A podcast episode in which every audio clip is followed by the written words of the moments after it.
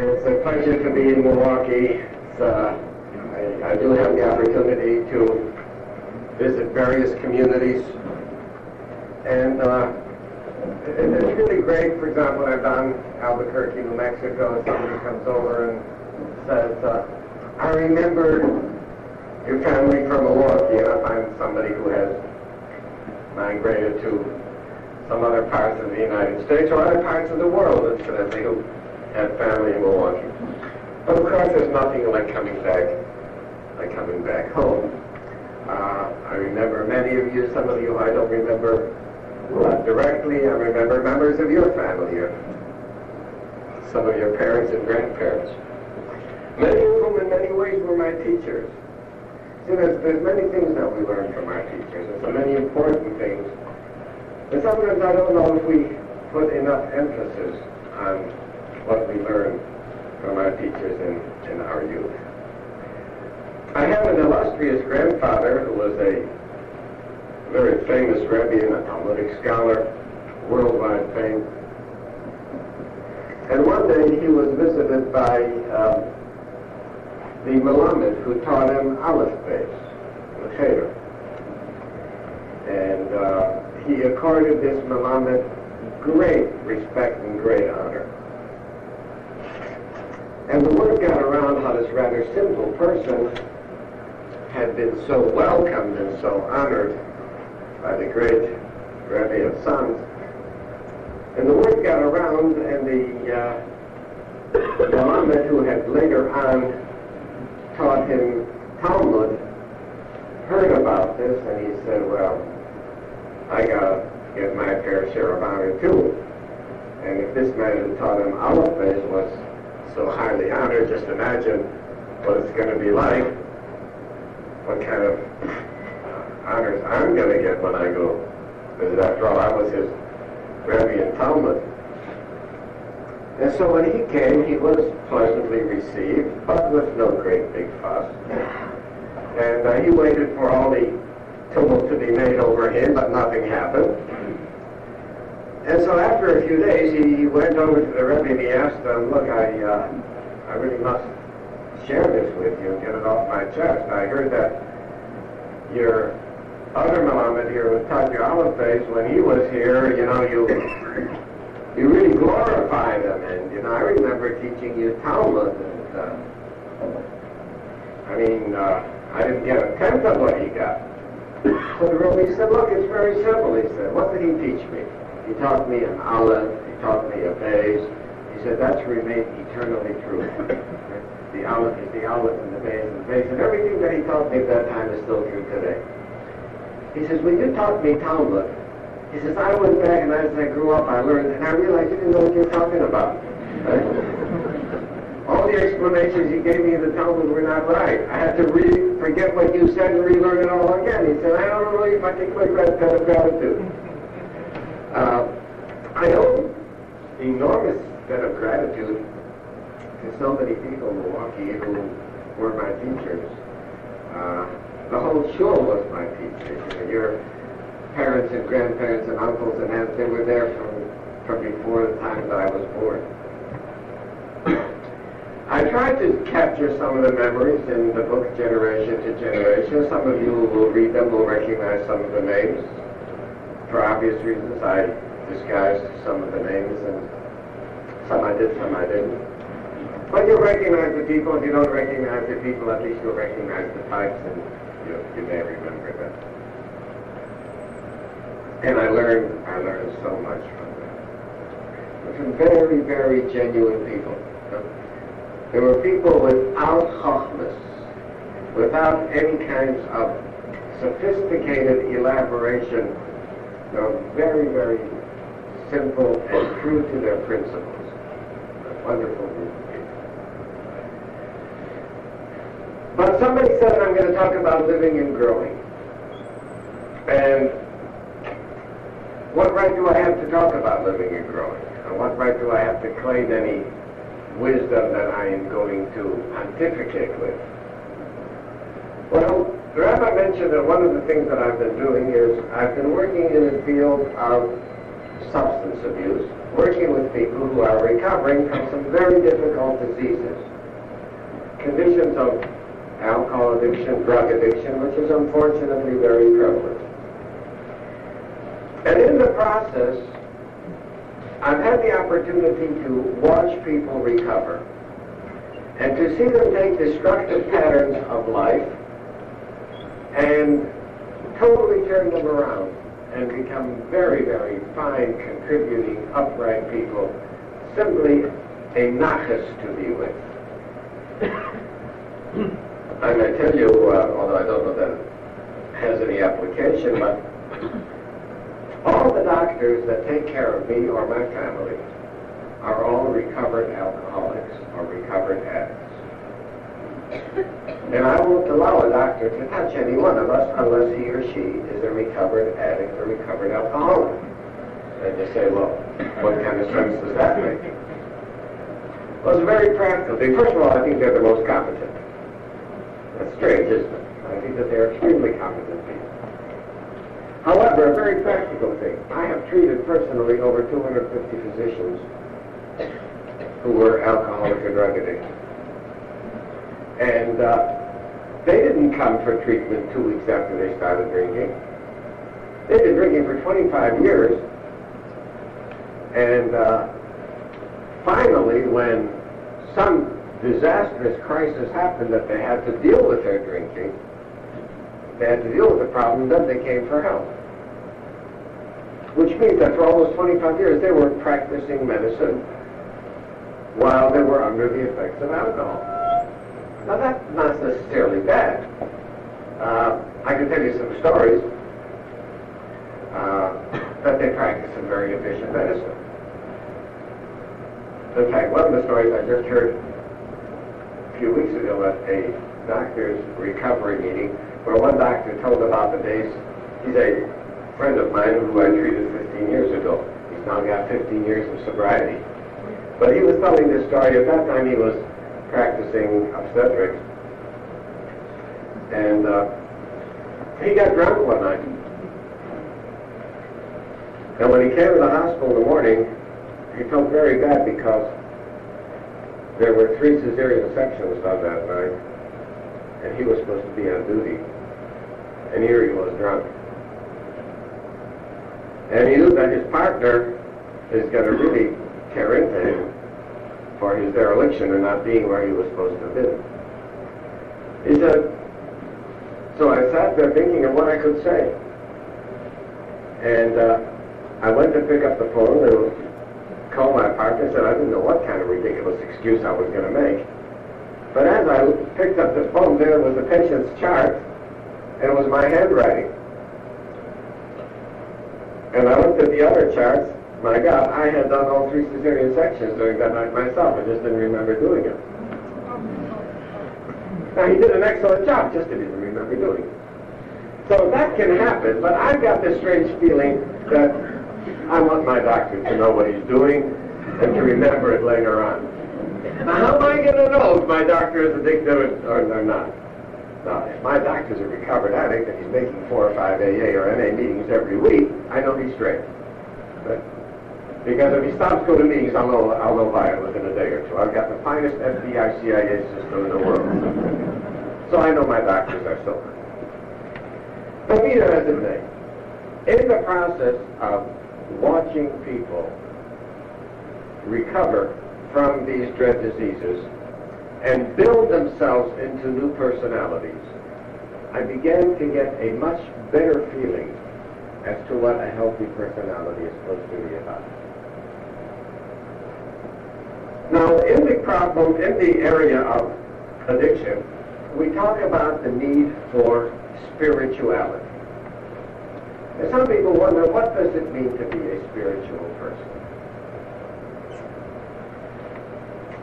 So I took some time out to try and uh, describe what a spiritual person is like. And I made it so that it could be even acceptable as a first step by people who profess not to have a belief in God at all. And let them start off with a basic kind of spirituality. My first question was not how to define spirituality, but how to define humanity. That should seem a simple thing. What is a human being? Now, those of us who went to biology class learned that a human being is homo sapiens. Remember, you were taught that in ninth and tenth grade biology. Homo sapiens, two Latin words. If somebody came up and met you on the street and said to you, oh, you are a homo sapiens, you might very well say, yes, of course. You wouldn't particularly feel insulted. Well, that's because the words are Latin. But let me put them into English. Homo stands for a group of animals that are called the hominoids, which includes gorillas and orangutans and chimpanzees and monkeys and baboons and apes. They all belong to that group called Homo. And so we belong to that group of Homo also. Okay? I guess because we walked upright on two feet. What makes us unique within that group is that we have intellect. Sapiens means intellect. Now, if somebody came up to you on the street and instead of telling you you're a homo sapiens would say, you know what you are? You are a baboon with intellect. You wouldn't take that at all very complimentary. All they're telling you is we're homo sapiens. But that's what science is telling us we are. Baboons with intellect. Now, I sort of take some sort of issue with that because I think that there is more to a human being than just being a baboon with intellect.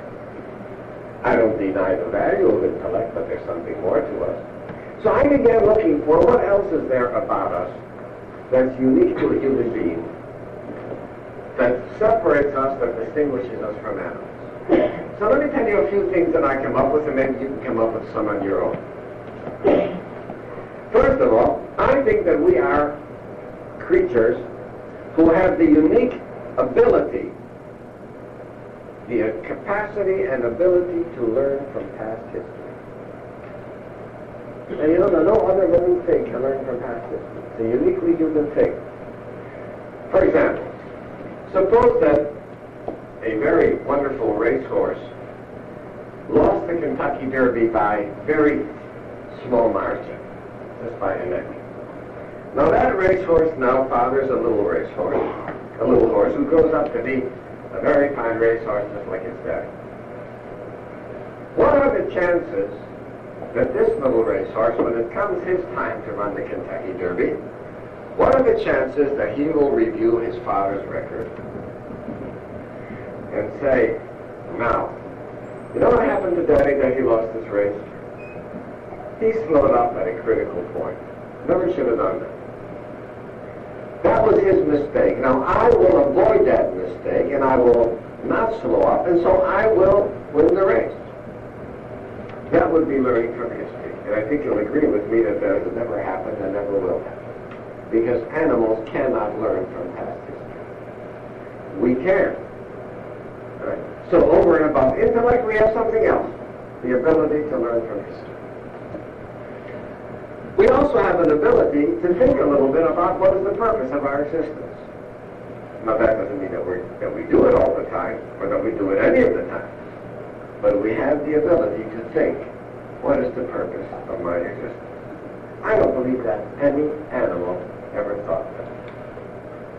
You know, you've sometimes driven by farmland. Years ago, this was farmland over here, my days.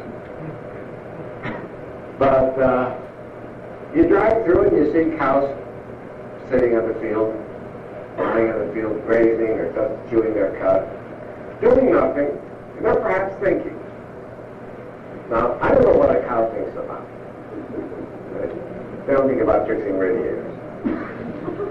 But I'm willing to bet that no cow has ever thought, I wonder why I'm here for it. Wonder what this farm is all about.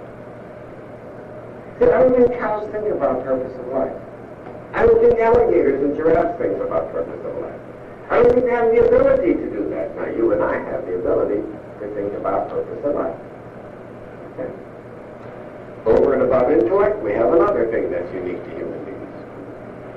Getting back to our little friendly cow, what are the chances that that cow is thinking, I wonder if I'm as good a cow as I could be? What do I have to do to make myself into a better cow than I am? Do you think that animals think about self-improvement? Or do you think that animals can do anything to improve themselves? See, animals are created quite complete. They don't have to do anything other than grow in size. Whatever they were created to be, that's what they are. You and I are different. Because you see, if all we do is grow in size, we grow up to be big babies. And we can be six feet two and weigh two hundred forty pounds and still be babies. And unfortunately, that happens. But that's not what it's intended to be. You and I have the capacity to make ourselves into something. So we have the capacity to make improvements in ourselves. Now, I once gave this comment, this comment, and somebody challenged me on it and said, it's not quite true. Because a caterpillar does make an improvement in itself when it becomes a butterfly. And you got to admit that a butterfly, a pretty butterfly, there's certainly a great deal of improvement. There's certainly an improvement over a lonely caterpillar. I said, well, that's true. But does a caterpillar make itself into a butterfly, or does it become a butterfly automatically? If it makes itself a butterfly, what would happen if it would decide that it doesn't want to be a butterfly? What are the chances that a caterpillar crawls along and sees this beautiful butterfly in the air, looks up at it and says, look at that, my cousin, George. Look at him, those beautiful wings. Spiffy colors he's got there. I could do that too if I wanted. But I decided I'm not gonna. Why?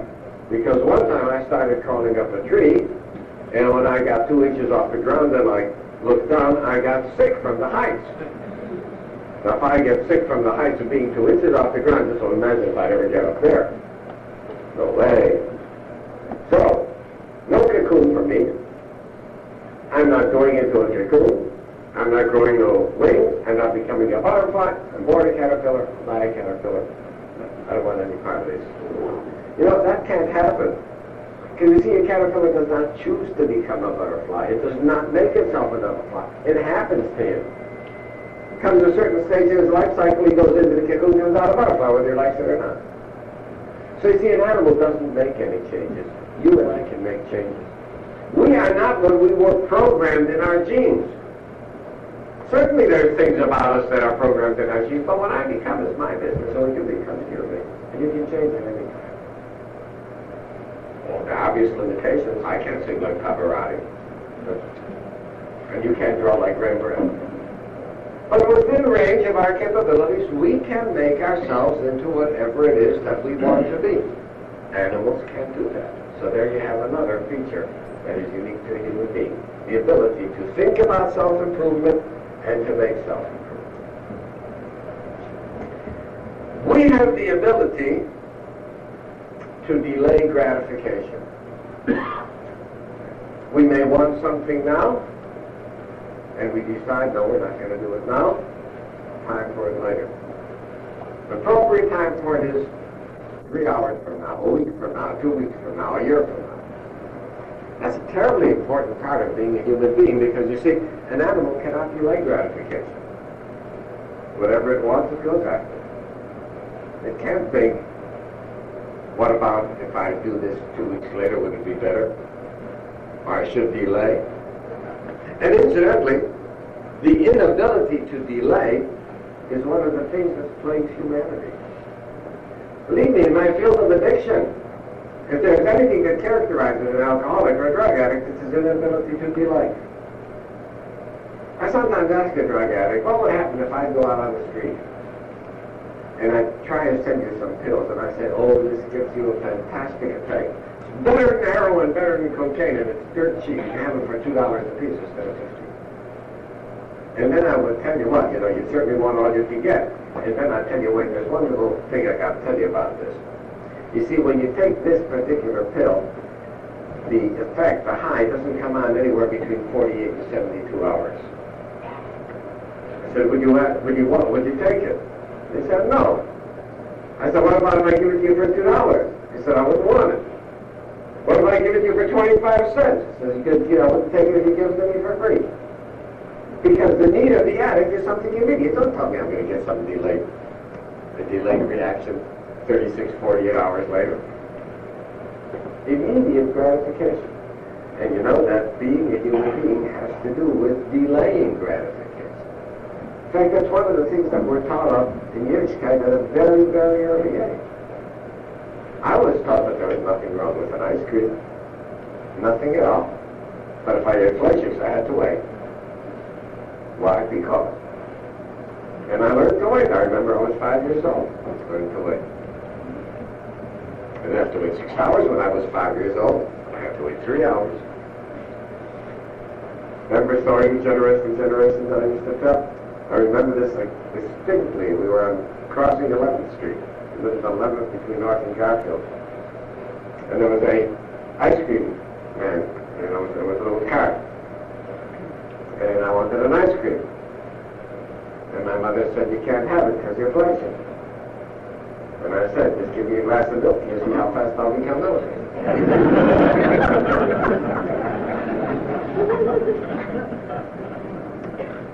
But I learned how to delay. It's important to learn how to delay. We teach our children how to delay. It's a very, very important lesson. Not that there's anything wrong with ice cream. It's not the right time for it. Does that strike a bell? Does that strike a bell about what kind of things we should be teaching our children? It's very good, it's very proper, it's just not the right time for it. You think that maybe if many of them had gotten the message that it's good and proper, but you've got to learn to wait, that maybe we wouldn't have the problems that we have now with a culture that is threatened with its very existence with age? Maybe we ought to teach more to teach our little kids about how to wait. So delaying gratification is a human quality. No animal can do that. No animal can think about what are the consequences of my behavior. What if I do this now? What's going to be the effects long term? No animal thinks of long term effects. It doesn't have that ability. You and I have the ability to think of long term effects. And then finally, no animal is truly free. Why? Because an animal is governed by whatever its body wants it to do. If an animal has a thirst or a craving, it must do what its body wants it to do. An animal can't say no. What happens if an animal is hungry? It's going to go look for food. Well, what if the animal decides that it wants to fast that day? There is no such thing as an animal deciding I'm going to fast today. Because if an animal feels hungry, it must go for food. But I have the capacity to say, yeah, I'm hungry, but I'm not going to eat today. Hey, we just did it. We did it for twenty-six hours. I didn't get one. We made a decision. We're hungry, but we're not going to eat. Yep. To the ability to delay or to refuse a body gratification is uniquely human. And that's what makes us free. We're not slaves to our bodies the way animals are. Now, is it possible that anything can stop an animal? Well, yes, a fear of punishment will stop an animal. So, for example, if you have this little, this little animal, this little jackal that hasn't eaten anything, and uh, it looks for food, and uh, finally it finds a carcass. And it's so terribly hungry, it wants to reach that carcass, but there's a big, strong tiger standing over that carcass. Well, you know that little jackal isn't going to go anywhere near it. Why? He's afraid of getting killed. Oh, you mean fear, then, will stop an animal from giving in to a body desire? Sure. Well, what happens if the only thing that stops me is fear? Fear of punishment. Well, if fear of punishment is the only thing that stops me, I still haven't progressed beyond an animal level. So suppose that I'm working in this financial concern, and I have the knowledge, computer way to transfer money from that account to my account, from that account to my account. So within a short period of time, I could amass a great fortune by computer crime. But then I think, you know, if they bring in an auditor here who is very sharp on computer crime, they may be able to trace that. And oh my God, if that's ever traced to me, you know, I'll have to give up all the money that I took. I'll have to, I'll be fined probably fifty thousand dollars, and I'll probably be in prison for fifteen to twenty years. I can't take that. That's too big a risk to take. Well, then what's stopping me from being against it? The fear of being caught and punished. Well, the fear of being caught and punished is not uniquely human. When then do I become a human being? If I govern my behavior without fear of punishment. Nobody in the world is going to say that this is wrong, and nobody is going to criticize, nobody's going to punish me, but I am not going to do this because I believe it is morally wrong or inherently wrong. That's the unique human quality.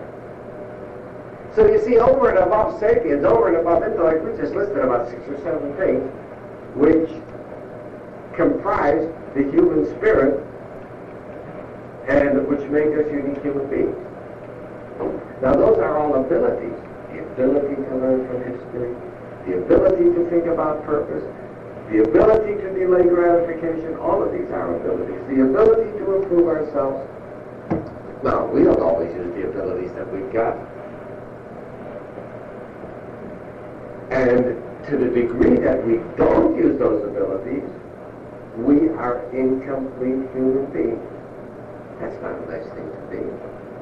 We ought to pride ourselves on being as complete human beings as we can.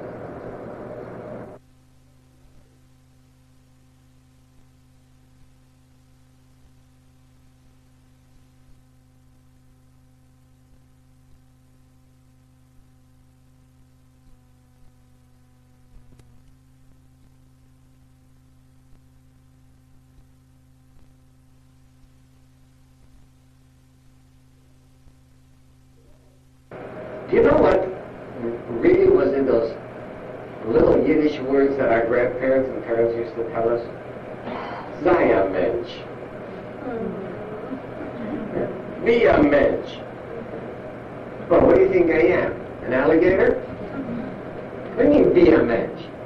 Be a mensch doesn't mean to walk on two feet. Be a mensch doesn't mean to be able to add two plus two equals four, even punch keys on a computer. Being a mensch doesn't even mean to be a P H D. Right? You can be a P H D and be a chaya. You can be a P H D and be subhuman. How? If you don't do all the things that a human being is capable of doing. Learn from history. Delay gratification. Improve yourself. And don't give in to every desire. You can get away with it. That is being a mensch. That's what our ancestors meant when they told us, be a mensch. You realize how many, how few people really are complete mensch. And you see, that's what I found when people had to recover from alcohol and drugs. They had to reverse all of the kinds of things, because when you go into alcohol and drugs, you lose them all. No alcoholic ever learns from past history, otherwise they wouldn't drink anymore. Because past history told him every time he touched the drink, he got into disaster. So he doesn't learn from past history. He doesn't think about the purpose of life. For the purpose of life for the alcoholic is to get more booze. He doesn't think about self-improvement because he's too busy self-deteriorating. He doesn't delay gratification at all. Never. He's totally unable to make free decisions because the alcoholic is dominated, is a total slave to his alcohol. So I watched how these people improve, and they overcome these traits, and they become spiritual people, they become full mensch. And then I had to look at, well, what about those of us who don't drink? What about those of us who don't use drugs? But what about if our purpose in life becomes to amass more money? More money, greater wealth. Then that becomes the addiction. Then I can't think of self-improvement when my goal in life is making more money. What's my purpose in life? To make more. How much more? You know, the one time J. Paul Getty, how much is enough? He said, just a little more. I remember a story that my mother used to tell me. These little stories that we heard from our parents are, are, are so precious. A story about a poor beggar who was given a magic purse. And the magic purse was such that whenever he took out a dollar, another dollar appeared. And they found him dead after three days in a pile of dollars. Because okay. He never stopped to eat or drink, he just kept on pulling in dollars until he died from hunger and starvation. Beautiful story. Lovely stories that we heard from our parents and grandparents. And incidentally, if any of you remember these stories and you haven't recorded them, please do so. Record them someplace, send them to me. Somebody ought to make a collection of all these wonderful stories that we've heard that have come down through the ages today. Many of them have some very valuable teachings.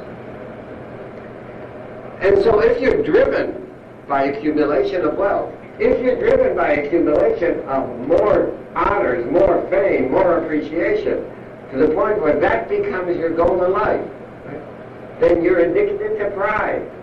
You can be addicted to pride, you can be addicted to money, just a person, as a person can be addicted to alcohol or to food or to lust. These can all become masters over ourselves, and then we become their slaves. And you know, one of the things that I think we ought to realize is that slavery is something totally abhorrent. And we actually celebrate our liberation from slavery much more than we do on Independence Day. Did you ever wonder about how we celebrate an Independence Day? In the United States, July fourth, you uh, make firecrackers and fireworks, and you have a picnic and a parade, and that's it. Well, what did Jews do about a celebration day? They got out of Egypt. Eight days Pesach. Right? So for eight days Pesach, you got to work three weeks in advance.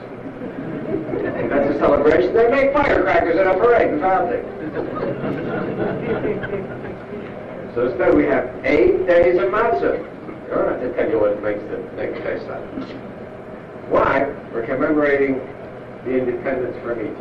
Okay, I'll give in to you. It's a little bit overdoing it, but that's what we'll give in to. Then we make Kiddush Friday night. We say, Shabbos, Zeh Chalatzias B'Tayim. It's a commemoration of going out from Egypt. Not only once a year, but once a week. Right? Okay. In the morning when we put on the tefillin, right? The tefillin are in commemoration of going out of Egypt. And we put on a tallis, the tzitzis are in commemoration of going out of Egypt. Wherever you turn, any minutes from the time, all day and all night, you're busy commemorating. This is an Independence Day celebration. I mean, you know, there's too much of a good thing also, you know. You know. The answer is that it's not an Independence Day celebration. That's a political thing that we could have taken care of with one day of a parade. What we're celebrating is freedom from enslavement. And you know how often we have to be reminded of freedom from enslavement? Not once a year, not once a week, but about fifty times a day. Why? Because the kind of life that we live, we can easily fall into enslavement. It is so easy to become a slave. It is easy to become a slave to conveniences. And sometimes, you know, I've been fortunate in that I've had people remind me sometimes as to how far I've gone off. Here, about two years ago, we traded in the car. Got a nineteen ninety-one. Beautiful car. It has a cruise control. On the cruise control, there's a little button there that if you push it, it accelerates one mile per hour every time you push it. And then there's another button that slows you up one mile an hour every time you push it. Well, everything worked well except the one that slows you up one mile an hour. That didn't work. Anyway, I was terribly aggravated. Brand new car, and this cruise control isn't working well. That day, a young woman came in to me and uh, told me that she had graduated our treatment program eight months earlier. And she said that she was very happy about the kinds of things that are now happening in her life. Uh, first of all, she found an apartment for herself and her child that she could afford. And she finally got a full-time job, forty hours a week at minimum wage, but it's a full-time job. So she's thrilled about that. And now it's September, the child is going to start going to school, and so she won't have to be worried about a babysitter. All these wonderful things happening to her. And then she said, uh, pretty soon that she'll be able to save up enough money to have her car fixed, because it doesn't go in reverse. The reverse gear doesn't work. And I said, well, how do you drive a car without a reverse? And she says, well, it takes a little bit of figuring. But you got, if you got to think as to where you're going to park and how you're going to get out of it, then it takes a little figuring and a little help from God. And she said, but you know, I've got to remember, there's some people who don't have a car at all. No. Well, that put me in my place. Here I was griping because the deceleration button on the cruise control didn't work. And here's a woman thrilled by having a car even though it doesn't go in reverse. We can become enslaved to conveniences. You can become enslaved when your microwave doesn't work. And you know, this culture has gotten so absolutely, you should be talking about delay of gratification. You know that I was listening to the other day, to the radio, and the advertisement was that it's a good thing to switch, anybody who has switched from A T and T to any of the others should switch back to A T and T, so you shouldn't have these long delays on long distance calls. Long delays. So I went back and picked up the phone, and it took eleven seconds until I was, until my call went through. Right? So I can't wait eleven seconds. And talk about delay of gratification. And I can see what it's doing to me. And I've got to be on my guard. And you better be on your guard also, because it's making wrecks out of us. I was at the outpatient office. And I left. There was an article that I had in my other office. This was a Wednesday. I was going to be in the other office on Thursday morning. The world wouldn't have come to an end if I would have seen that article Thursday morning. So instead, I pick up the telephone and I tell my secretary, fax it over. Yeah. So I had the article within a few seconds. What's wrong with that? What's wrong with it? It becomes an expectation. And then you think it's over to you. Right? And then if somebody doesn't respond to you within a few seconds, you lose your patience with them. Right? So you transfer all of this mishigas into your home, to your husband, to your wife, to your parents, to your children, to your grandchildren. Right? And it's a, a it impinges on the way we live. Have no idea as to how we become slaves to our culture. Why do you think we have a divorce rate of forty to fifty percent? Have you any idea why? We don't have the patience to work, the patience to work on. You, that's right, but with, it goes even beyond patience. What do you mean repair something? Right? Why do you repair it? When's the last time anybody took a radio to the repair shop? No hands, okay? I took radios to the repair shop. There's a few people over here who don't want to give away your age that took radios to the repair shop. Right? We used to do that. Today, if you took a radio to the repair shop, they look at you as though you overshook it. You don't repair a radio, you throw it away, you get another one. Sure. So the whole cultural attitude is, don't repair things, throw away, get another one. Well, don't you want to put some work in it to make it function? No. Don't do that. You don't like the way it's working, throw it away, get another one. And not only with radios, you know, with automobiles also. I mean, if you've got a car, three years, all right. Four years, that's the maximum. Right? Now, if you're not in a position to trade it in, can't help that. Right? But if you're at all in a position to trade it in, why should you keep a car for four years? But what happens if it's running all right? Still, you got to trade it in. We begin to believe these lies. And not only do we believe these about radios and cars, but we believe, believe, them, believe them about people. So all that we're doing with our marriages are we're following the whole custom that the culture is going to do with everything else we relate to. So we don't repair something that's gone wrong. Something wrong has been right, throw away, get another one. It's a mishigas, right? Why? Because we become enslaved to the way we live. Instead of keeping our, our, our independence and being totally free and exerting our all of our uh, facets of our humanity. This is what I meant by living and growing. Not the kind of growth that animals have, of growing only in weight and in strength, but growing in humanity, growing in our menschlichkeit. And in order to grow in menschlichkeit, we first have to realize what are the basic A B Cs of being a mensch. Talk to you about your parents and grandparents. Uh, they were not victims of this culture.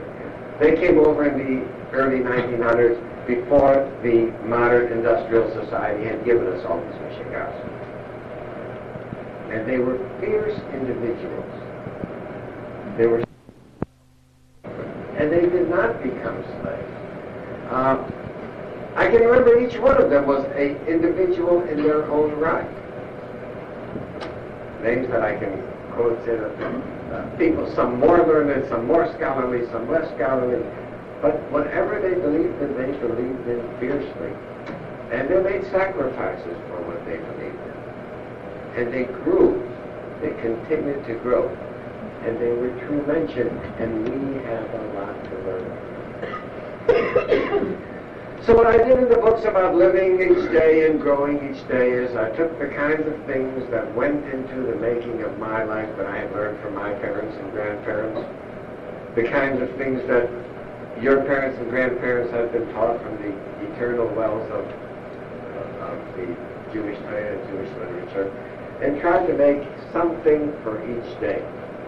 Again, I learned from my alcoholic friends that the only way to deal with life is to take each day as a unit.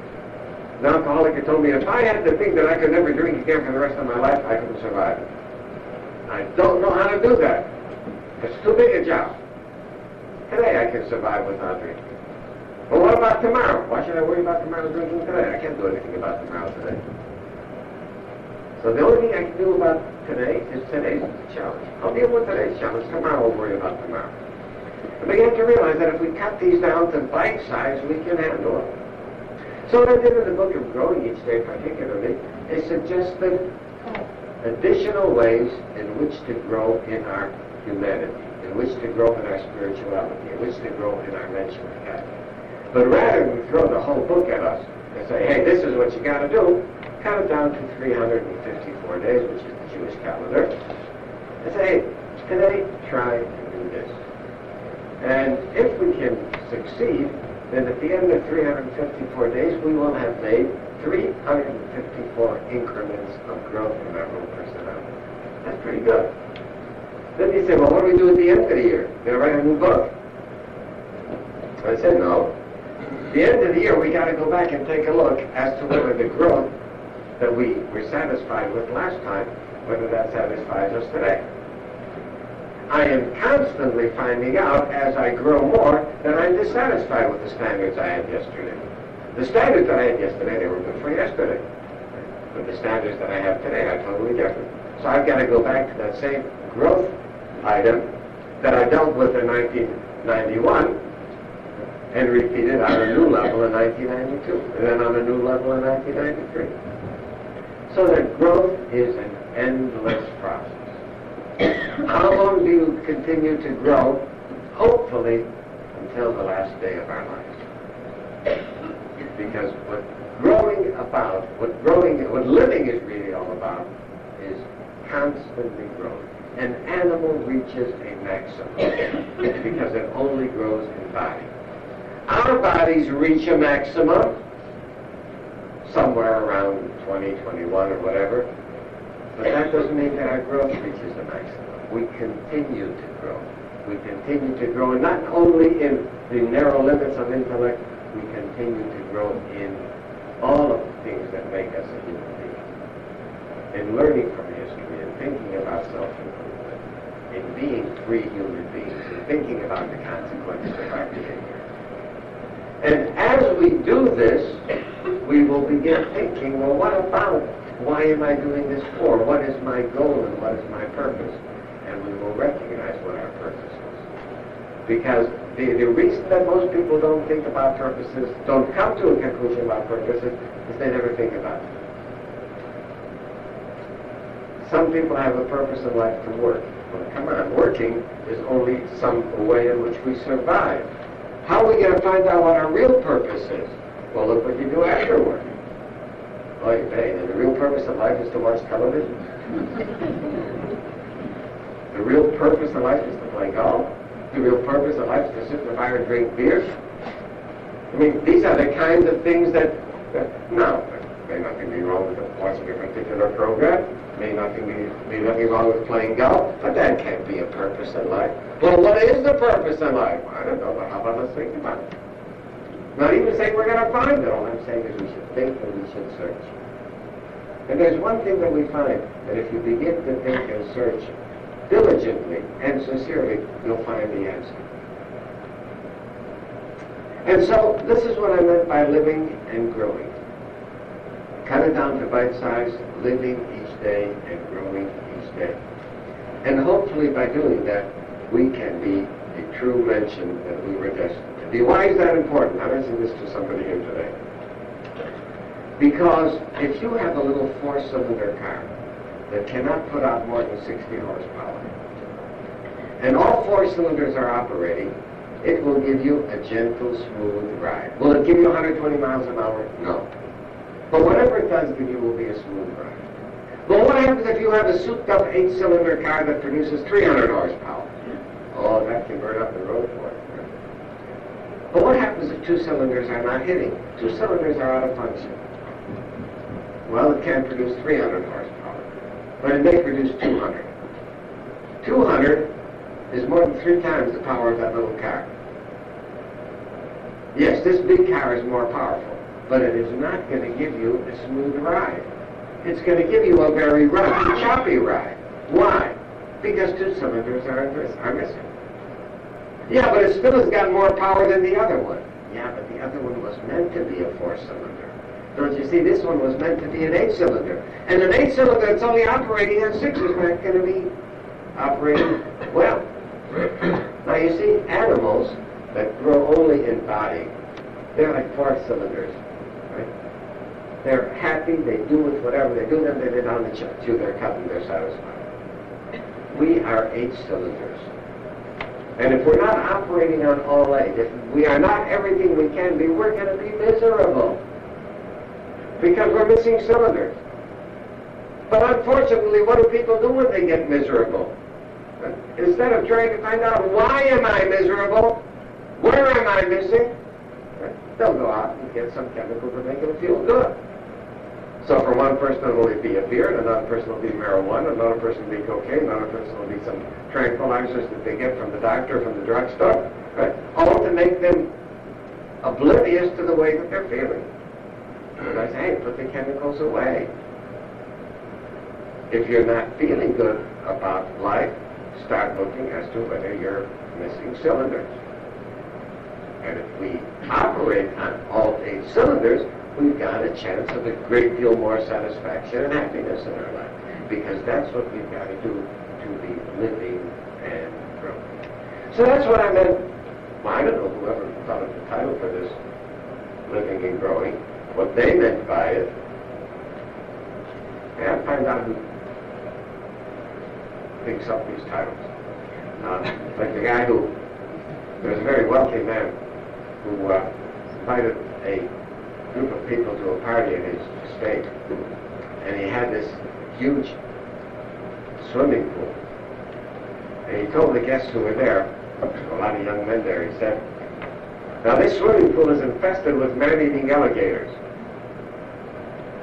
And anyone who jumps in and swims across the length of the swimming pool can request anything, and I'll fulfill his request. This man was a multi-billionaire. All of a sudden, one guy jumps in and he swims like crazy, comes out on the other side, and the guy runs up to him and he says, that was extreme bravery. Now, you can have any request. What is it that you want? He says, I want to find out who the guy was that pushed me in. uh, you know, sometimes I want to find out who the person was that thought up these titles that I then got to live up to. But being that the title, being that the title that was chosen was living and growing, turned out to be something which I think we can benefit by. Because with God's help, we all want to live, but we've got to realize what is life for us, and in what way is it dignified, a life dignified for that which we are, for real mensch. And the definition for that is, what I think that life is really all about, is to continue to grow. But I can't grow anymore after I reach my maximum growth at age nineteen or twenty. No, physically you can't grow anymore, but we can grow spiritually. And that kind of growth can continue, and should continue, forever and ever and ever. Thank you so much for listening.